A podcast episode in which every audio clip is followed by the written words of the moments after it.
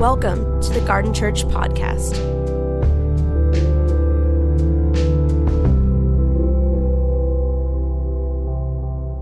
Thank you so much, Garden Church. Thank you so much for having me. I, I know every time I say that, that almost none of you had a choice uh, in my coming here today. Nonetheless, I'm. thank you. Well, that's that's something. You are some. At least some of you are happy to have me, and that's that's amazing. Uh, this church is is um, really special to Amy and I, uh, principally because of relationship. As Don, uh, who many of you uh, have had met, and John just mentioned, used to say, the meaning of life is relationship. And we've had a friendship, a relationship with this church over many years. I remember preaching um, at, at kind of the earliest iterations of this church just over the other side of Long Beach, probably about, I don't know, 12 years ago or something, maybe a bit longer. And uh, my friendship with Darren and Alex goes back a long way. In fact, I first met Darren um, in Orange County at a, a Soul Survivor conference, and this was about 20 years ago now. And he was the first person to get me into coffee. And uh, he did this by basically uh, by using my other great love, which was sugar.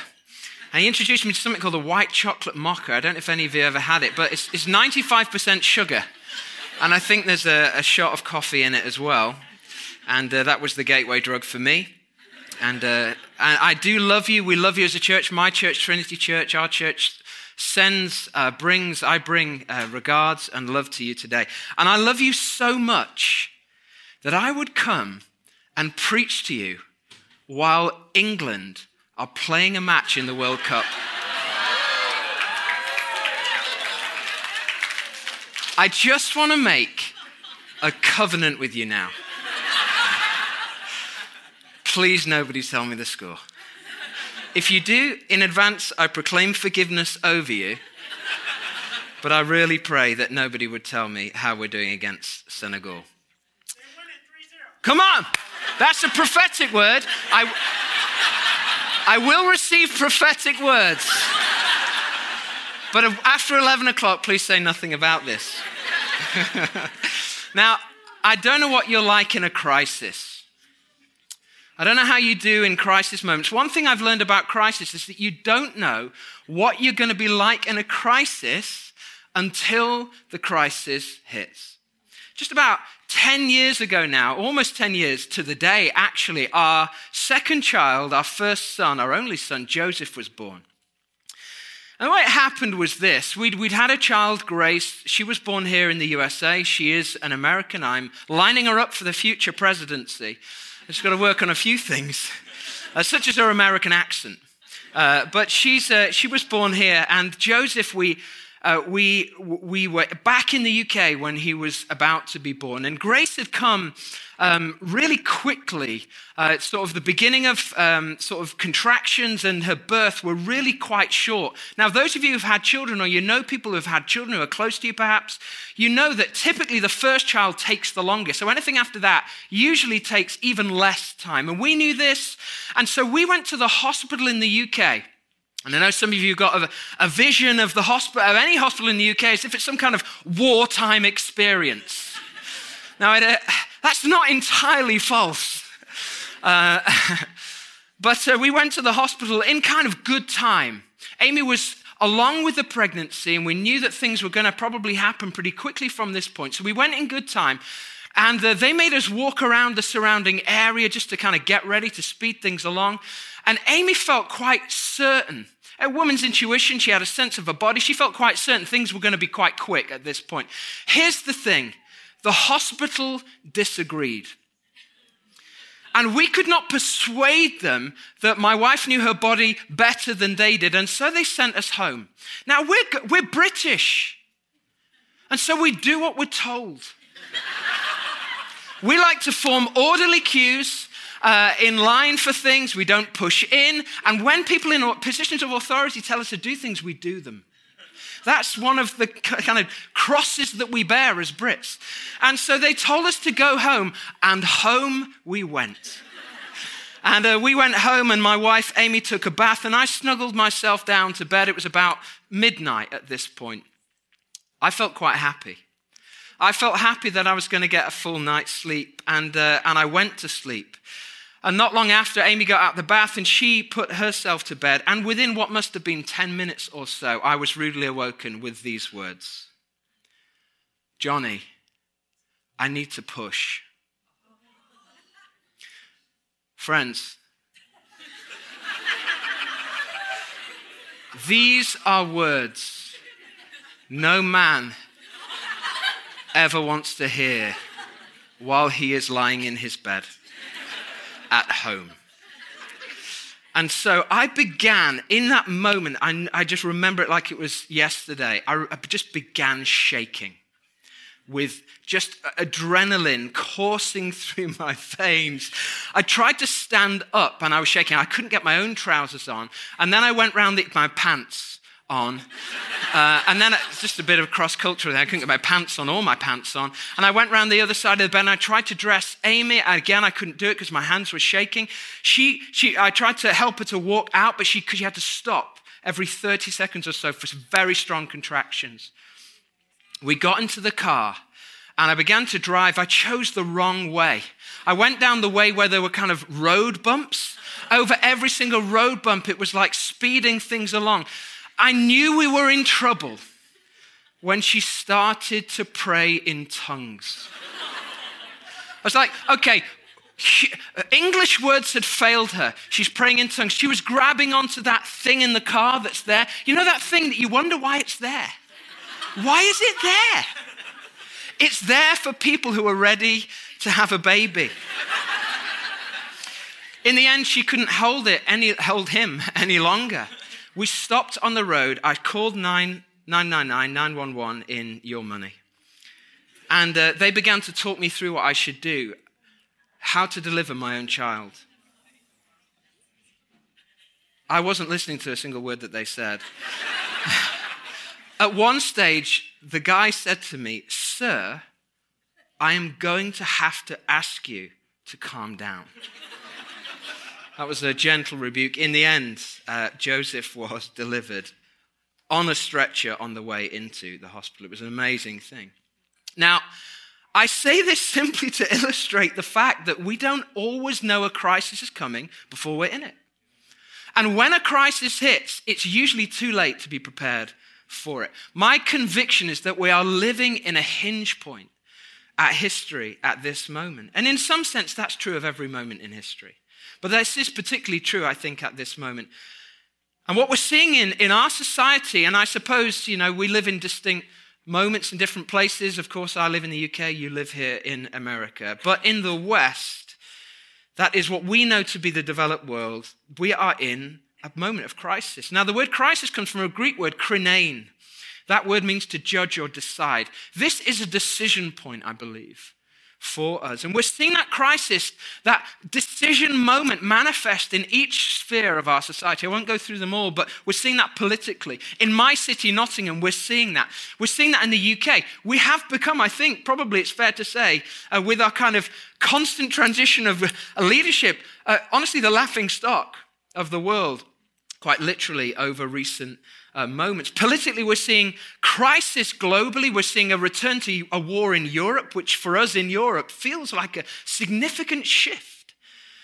We, you know, eh, eh, we simply cannot assume that our system of government, democracy, which for us is kind of foundational in our understanding of who we are, we cannot assume that that is a given any longer.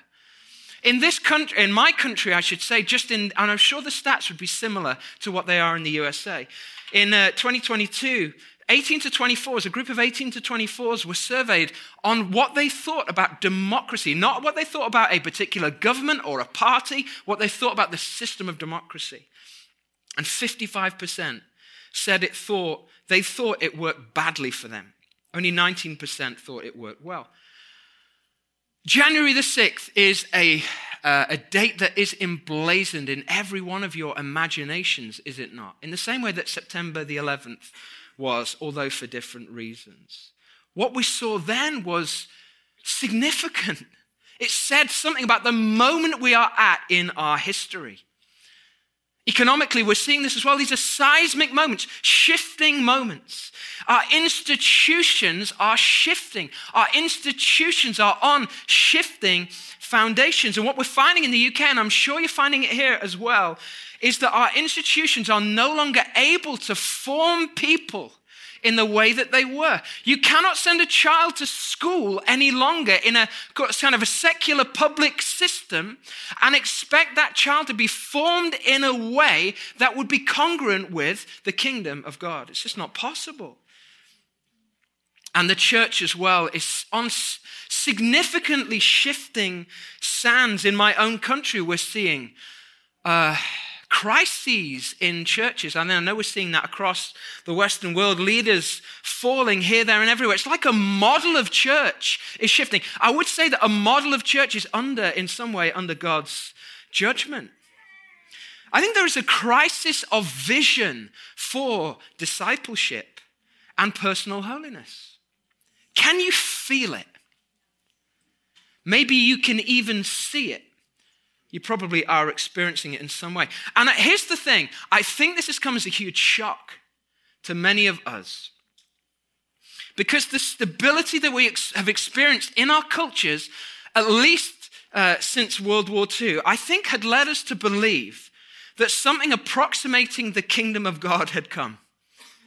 And perhaps we forgot that the only way for the kingdom of God to actually arrive is by a new creative act through the power of God.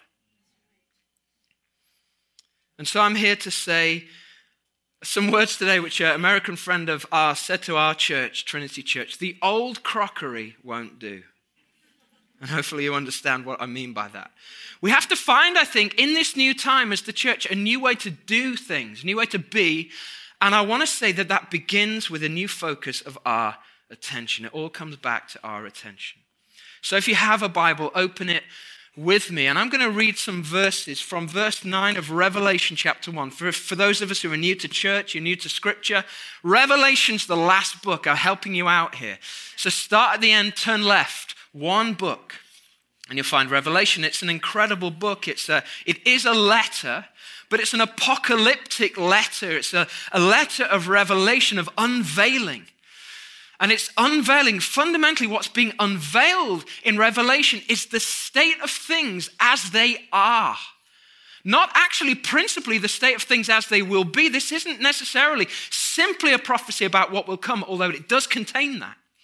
But it's a prophecy that the apostle John gives to some churches and to the church then and now about the way the world is.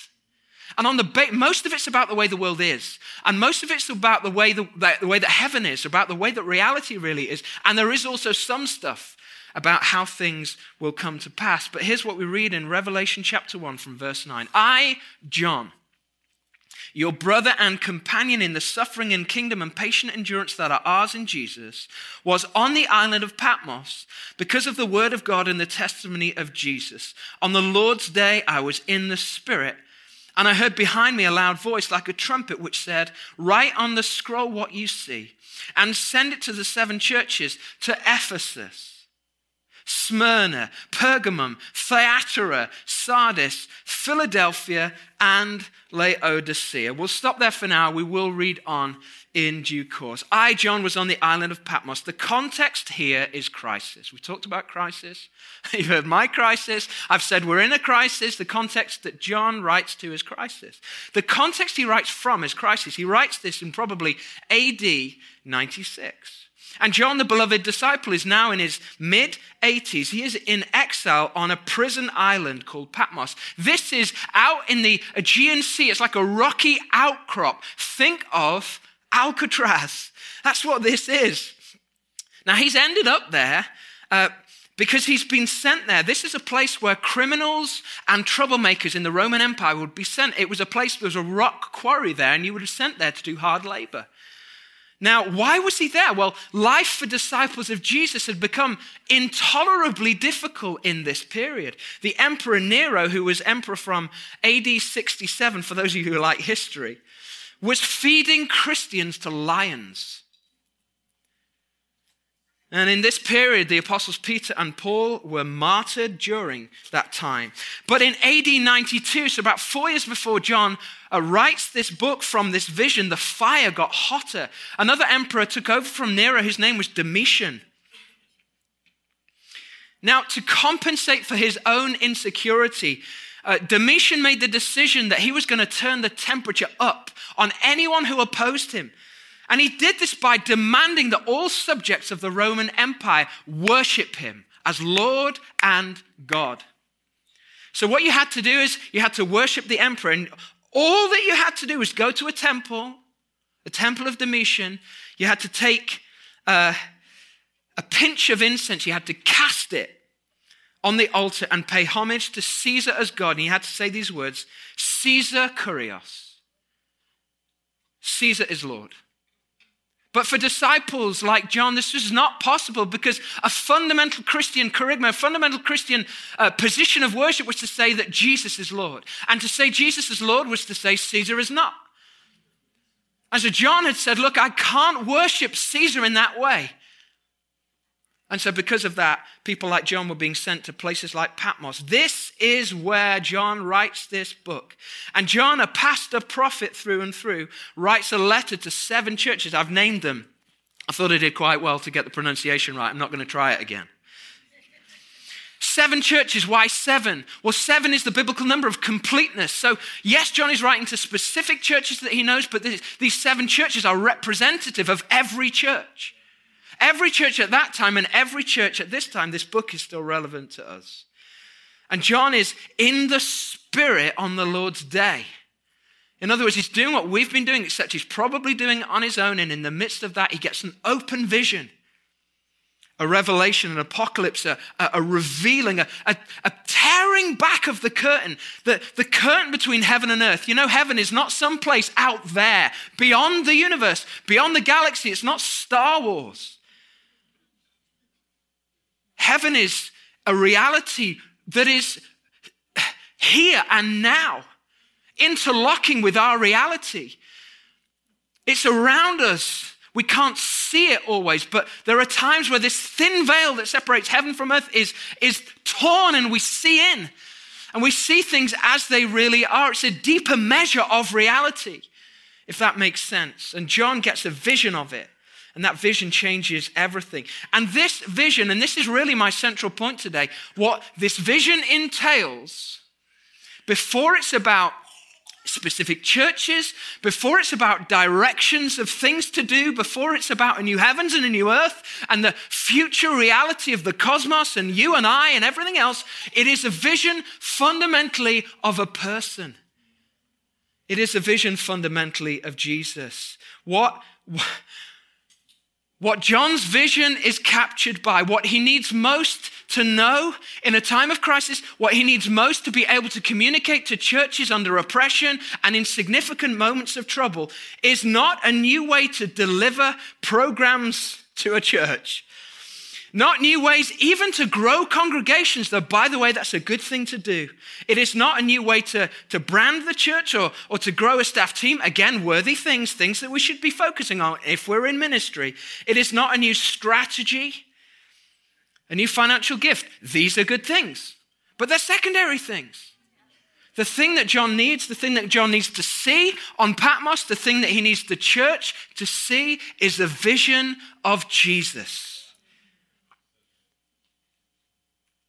What you and I most need to be captured by is a vision of Jesus. If you've never, ever met Jesus, my prayer for you today is that the Holy Spirit, by the Spirit, God would give you a vision of Jesus, that would fill your attention, your imagination. What's fascinating, and for those of us who we're, you know, part of the club. We're in the choir. We've been singing the songs for years. We need a vision of Jesus like never before in these days. And the vision of Jesus is fascinating because it's unlike anything that you and I used to sing.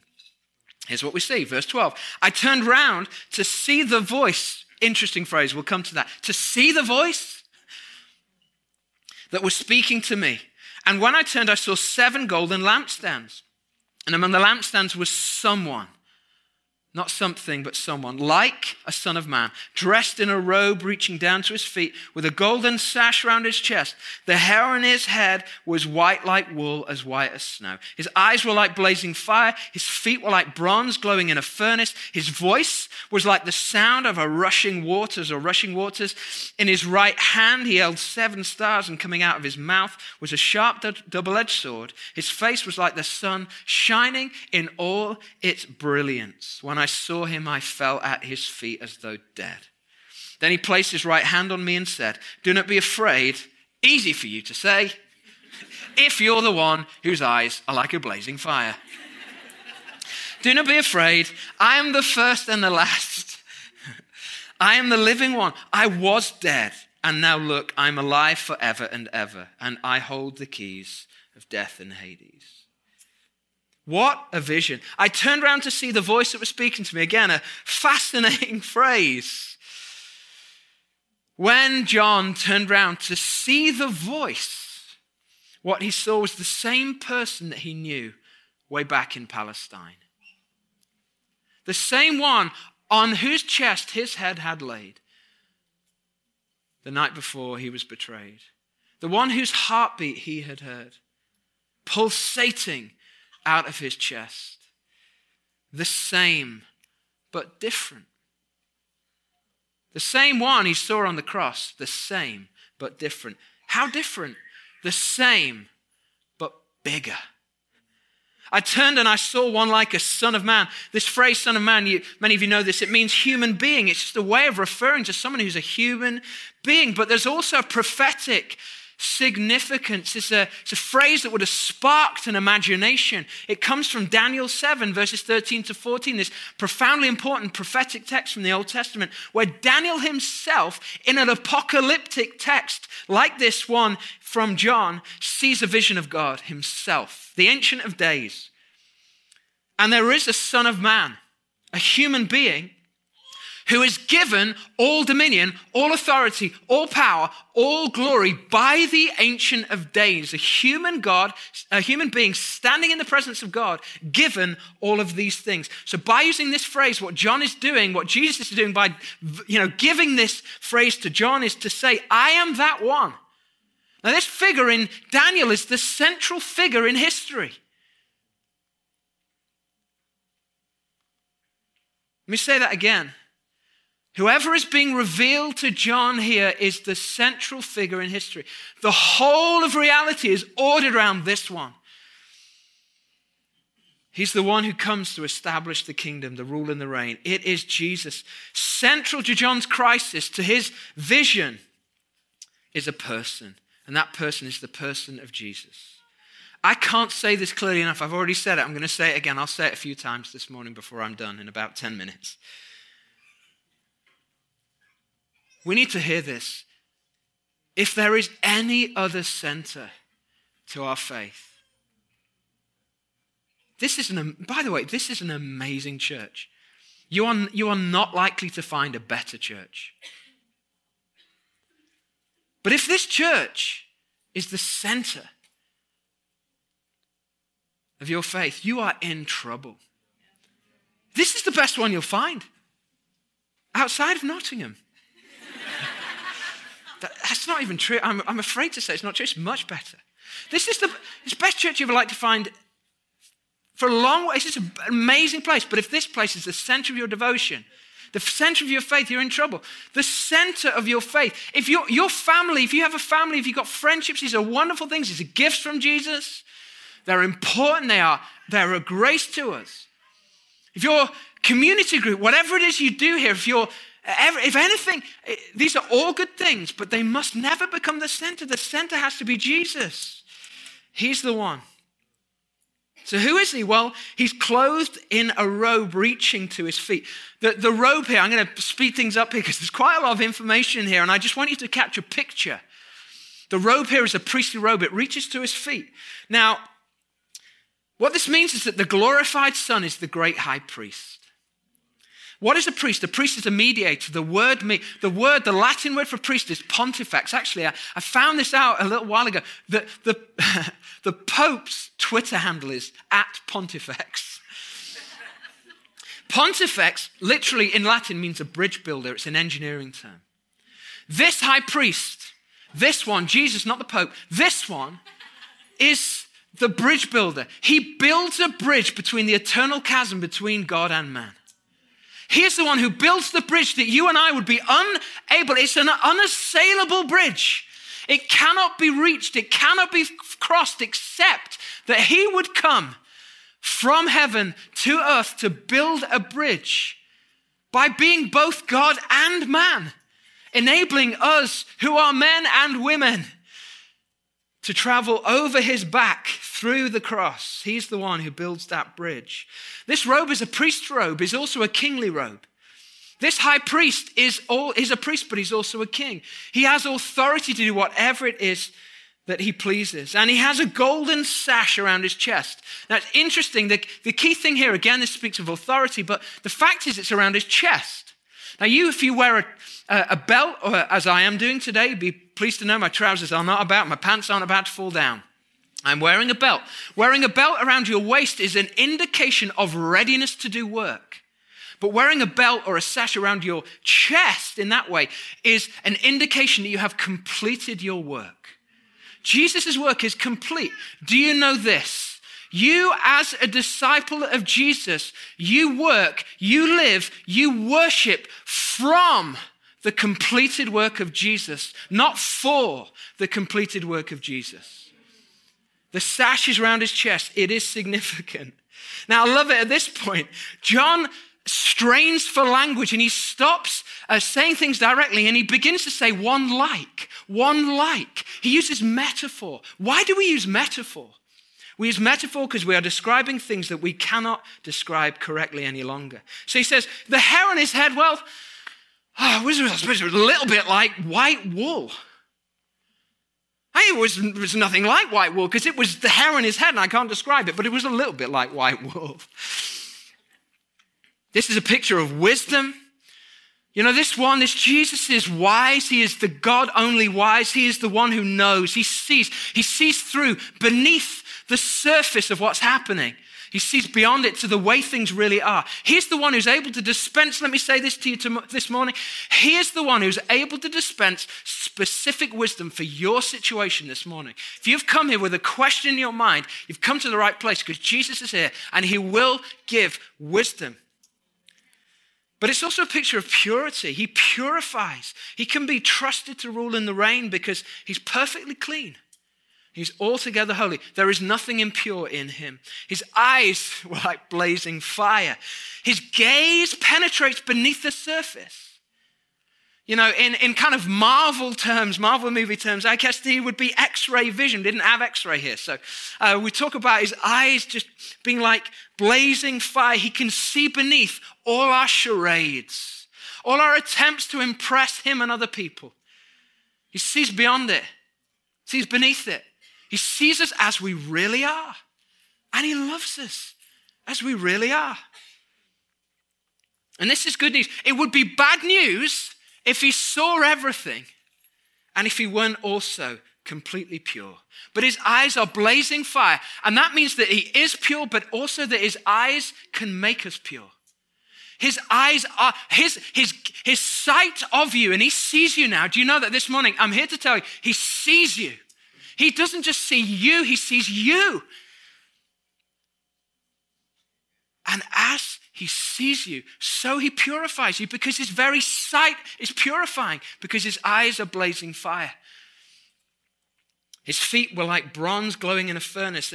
Some translations say like burnished bronze. This is again picking up a picture from Daniel where Nebuchadnezzar had, he had brass, his feet were brass and clay mixed together. And that was a sign of the uncertainty of his kingdom. But Jesus' feet are like burnished bronze. They are solid and secure. They are a foundation on which you and I can stand. His voice is like the sound of rushing waters, like water flowing over a waterfall. There's a picture of power and peace. You had that, you've been to a waterfall, and it's like It's a tremendous noise. Somehow it also carries serenity. His right, in his right hand, he held seven stars. You know, in the time of this vision, there were seven planets that were known, and people thought that all of life was under the control of these seven planets. And so they consulted astrology tables to get a vision of what their future might hold, but they don't need to do that any longer because Jesus holds them in his hand. We don't go to understand the future by consulting a table, or dare I say, going to see some Instagram influencer and what they might say is about, or even asking a pastor. We go to Jesus, he's got the whole world in his hands. And coming out of his mouth was a sharp, double edged sword. In other words, his words cut, they pierce through all the noise and the nonsense. William Barclay, a, biblical scholar of a couple of generations back now, noted that the sword is a tongue shaped sword. And it's the kind of sword that's used for close combat. Jesus' words are intended to be up close and personal and they are sharp. They can cut through whatever opposes them. And his face was like the sun shining in all its brilliance. I think this is kind of what you do at the end of a vision like this. You say, well, his face was like the sun. Like, like the sun? the sun, by the way, kids, don't look at the sun. That's the first thing you're taught, isn't it, at school? Just don't, don't look at that thing in the sky. You'll go blind. It's a picture of divinity and power. And so it's no wonder that John falls in his face, and as he does, Jesus says, Don't be afraid. Don't be afraid. Don't be afraid. John, who lived in a time of great crisis, as you and I do, who'd been exiled, and some of us feel like we've been exiled. He must have feared for the future. And Jesus says, You don't need to be afraid because I've, I hold the keys to death and Hades. Keys signify, signify authority. Your greatest foe is death. Your greatest fear ultimately is death, and I hold the keys to death. I've walked out of death myself. Don't be afraid. Where is this Jesus? The first thing we find out is that this Jesus is walking amongst the lampstands. The lampstands signify the church. This Jesus this morning, this Jesus is here.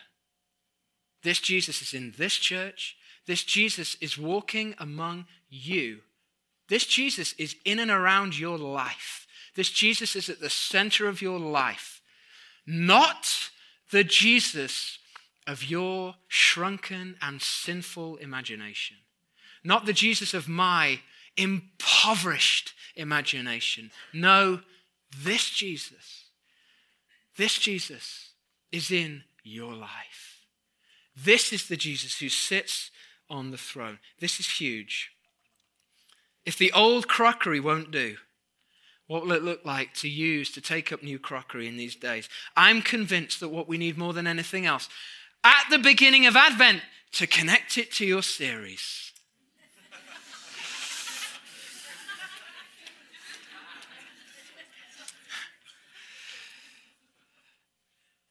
What we need more than anything else is a new vision. Be thou my vision. O Lord of my heart. That's what we need. A new vision of Jesus to see him as he is. Every church needs that. We need that. I need that. I need that as much, if not more, than any one of you. This church needs that too. Because God is calling you to do immeasurably more than you can ask or imagine. You cannot do it without a new vision. Whatever it is that you, th- you think He has for you, has more. He has much more. And you need a bigger vision. Might I say to you, I say this with all affection, that one of the things that I think, one of the reasons I think that other things in our lives, and, and one of the things that, for example, politics has become so big in the church of Jesus Christ is because our vision of Jesus is too small. And so we look for solutions on earth. Now, I'm not saying for a minute we shouldn't be engaged politically. I'm not saying for, for a minute Jesus doesn't call people to be involved politically. I think he absolutely does. But if we are looking for secular sources of salvation, it is evidence to us that our imagination has been shrunk. We need a biblical imagination, uh, a new vision of Jesus. What fills your imagination? What is in your mind? When you wake up, what fills your mind? When you go to sleep, what fills your mind? I'm not talking abstractly. I'm talking concretely. I don't need an answer. This is rhetorical. don't embarrass yourself.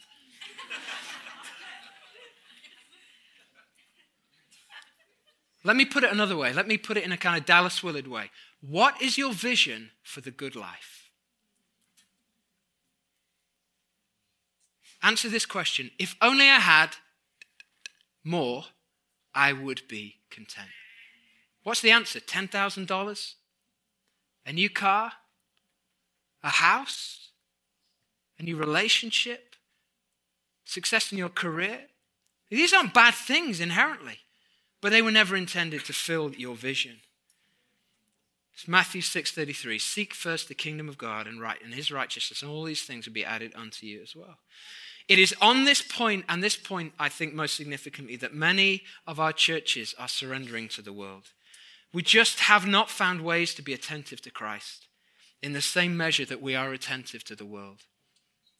If we spend most of our day staring at this piece of poo, how do we expect to be attentive to Jesus? Your attention determines your affection. Your attention ultimately will decide your direction.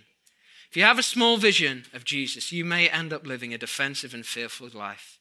But if you have the kind of vision of Jesus that John of, uh, John of Patmos was given, you will find yourself living free, fear free, expansive, abundant lives. As psychiatrist Curt Thompson writes, attention is the engine of the mind's train that pulls along the rest of the functional cars. Ultimately, we become what we pay attention to. And the options available to us at any time are myriad. To have one's mind set on something is essentially about paying attention. What do I pay attention to? Paul says that what we pay attention to doubles back and governs us. Hence, our attention is deeply associated with either life or death.